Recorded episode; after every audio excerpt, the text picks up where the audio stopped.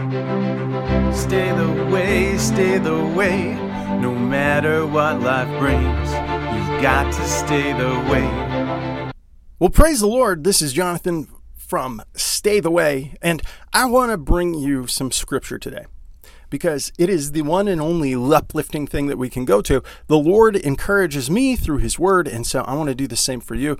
Because it's the sixth today, if you turn in your Bibles to Proverbs chapter 6, and we match up the day of the month with the chapter in Proverbs for a glorious battle plan for today. Now, I've gone through these chapters over the years, and so I've I've applied nearly all of each chapter.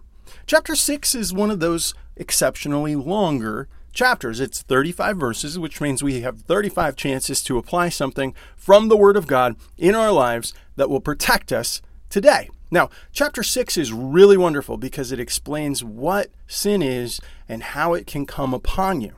Now, what I want to point out is verse 24. It says, To keep thee from the evil woman, from the flattery of her tongue, of the tongue of a strange woman.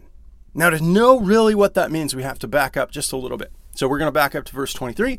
It says, For the commandment is a lamp, and the law is a light, and reproofs of instruction are the way of life. Now, if you've gone and followed through Proverbs chapters 1, 2, 3, 4, and 5, you would know that we've received a lot of instruction on the way of life. Now, remember that Jesus is the way, He is the truth, He is the life. So here it says the way of life. Well, what is the way of life? It is instruction, and then it's reproofs are being corrected. Like, are you following the instruction properly? It tells us that the law is a light. And so, what are we applying that to? Well, in verse 24, it says, To keep thee from the evil woman, from the flattery of the tongue of a strange woman. Now, if you read the entire chapter, you'll know that that woman is both uh, literally a woman who is deceitful and hurtful and dangerous in her ways. She's chosen to live that way. And she's trying to trick a young man into following into death, into external, uh, eternal separation.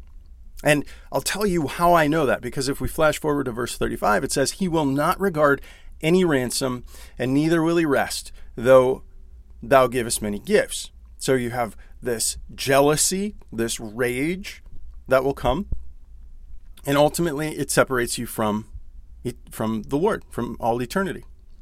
And so we want to be cautious about this. So it says again, to keep thee from the evil woman. Now that also could be sin.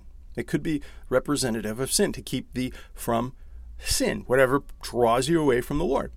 And and from the flattery of the tongue, of the strange woman. So, whatever thing would draw you away. And, and you have to read the chapter to know that there's two applications here. Now, the important thing is that we pray and we'd say, Jesus, please speak to us in our hearts and minds. Help us to have understanding that your Holy Spirit would explain these things to us at our level, like exactly where we're at. Uh, the Lord says in His Word, I promise to meet you where you're at. And that is simply if if we're new to the Bible, then I come to this with a new perspective. I'm, I'm like a little baby, I'm just getting a little bit of milk. And if I'm seasoned, if I'm older in the Bible, then I'm coming to this with the perspective of, of an adult saying, I need a full meal.